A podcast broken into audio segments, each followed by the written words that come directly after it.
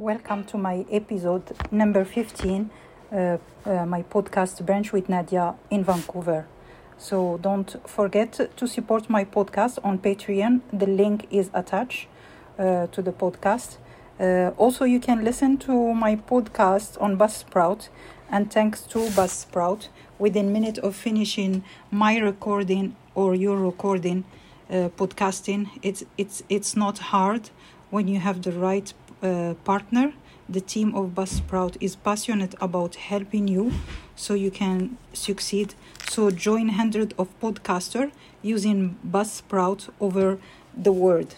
Buzzsprout is a hand down the easy and best way to launch and promote track your podcast so your show can be online and listed like on Apple uh, Podcasts, Spotify, Google Podcasts, and more. Uh, today, uh, I will speak about the importance of adding uh, the ferment product in our nutrition. And at the end of the episode, I will give you a recipe uh, that you can try. So, if you sit for breakfast or brunch in each kitchen, the experience is different and unique. That's due to combination uh, it's due to combination of uh, taste flavor that are different. Every person has the opportunity to discover a new dish and enjoy it. Each region in the world have different uh, taste. Between savory bread and pesto in italy classic cuisine in france and delicious herb and spice dishes in mediterranean all meal have nutrient and they give us flavor and sometimes even guide us to the world of fermentation, a world of microbial action. Uh, there is hot sauce, there is salsa, uh, there is also kimchi, paste, chutney. Those recipes or ferment recipe can be uh, can be there to blur the lines between breakfast and lunch. It's a social way of eating. Uh, they are delicious, from a hot cinnamon quince ferment to a sari rocha recipe to a Vietnamese dipping sauce to a rhubarb chutney to mock tomato salsa. Those recipes, either chutney or sauce, add a difference in our meal. I found a definition for chutney and I read it is made of different variety of fruit, veggie, spice. They are sweet and sour. So start adding those fermented products in your plate. I read in a book that fermentation equation is veggie plus salt divided in a vessel plus time equal yummy. When you put everything in a jar, the whole thing need to stay anaerobic. So I needed to find the definition of that.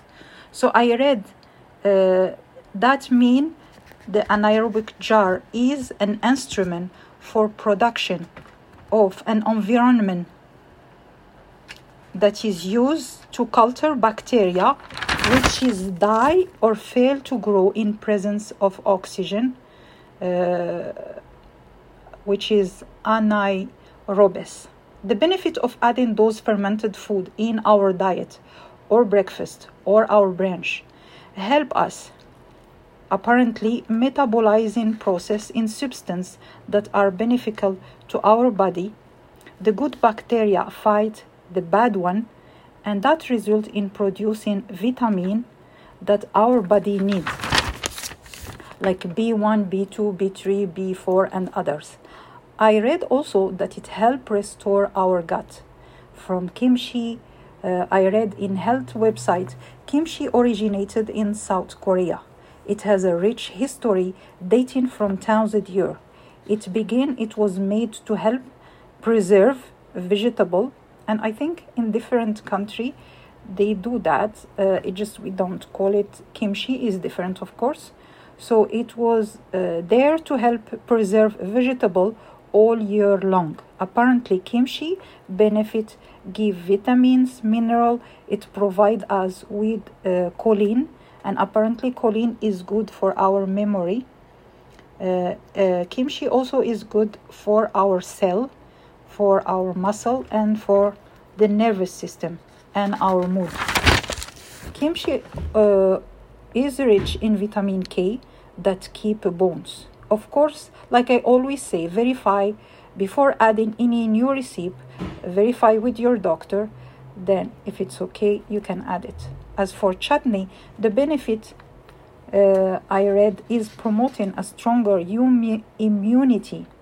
Uh, it's help also our digestion and stimulate your blood flow. It has antioxidants, especially when you add herb leaves, garlic, and onion in it. So let's finish my episode by giving you a recipe. It's called hot cinnamon quince ferment. Uh, I find it in a book for recipe. So, what is quince? Quince is an ancient fruit. Uh, you may see, uh, I read in the produce section, in fall, near apple or pears. It look like pear. Uh, it can be mistaken also for apple, but it's a bit blemished and sometimes slightly fuzzy. Uh, it doesn't have the curbside appeal of a pear or apple. So let's start the recipe. So apparently for the hot cinnamon quince ferment, you need 2 pound quince cored and chopped, zest and juice of 1 lemon, 1 tablespoon of salt, 2 tablespoons of grated fresh ginger, uh, 1 tablespoon ground cinnamon, 1 tablespoon ch- chili flake, 1.5 teaspoon finely ground white pepper. So you process the quince to pea-sized piece in a food processor. You combine the quince with the lemon zest and juice, salt, ginger, cinnamon, uh, chili flake, and white pepper in a boil, in a bowl, and mix well.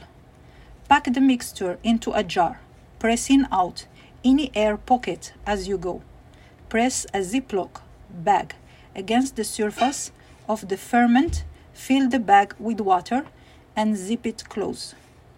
Place the jar in a corner in a corner of the kitchen to ferment. If you see air pocket, remove the bag, press the ferment back down with a clean utensil, rinse the bag and replace. Allow to ferment from 14 day to 21 day. It is ready when you notice a pleasing acidic smell and the flavor become acidic in a lemony way with a strong cinnamon flavor through. No need to wait for the quince to soften. It won't. You can let it ferment longer for more sour and punch. Screw on the lid and stone in the fridge, where the f- ferment will keep up for 12 months.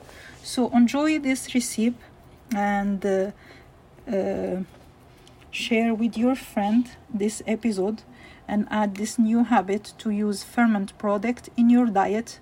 It will first it will give you flavor, different taste and also it's good for our health. Thank you for listening and talk to you next episode. Thank you.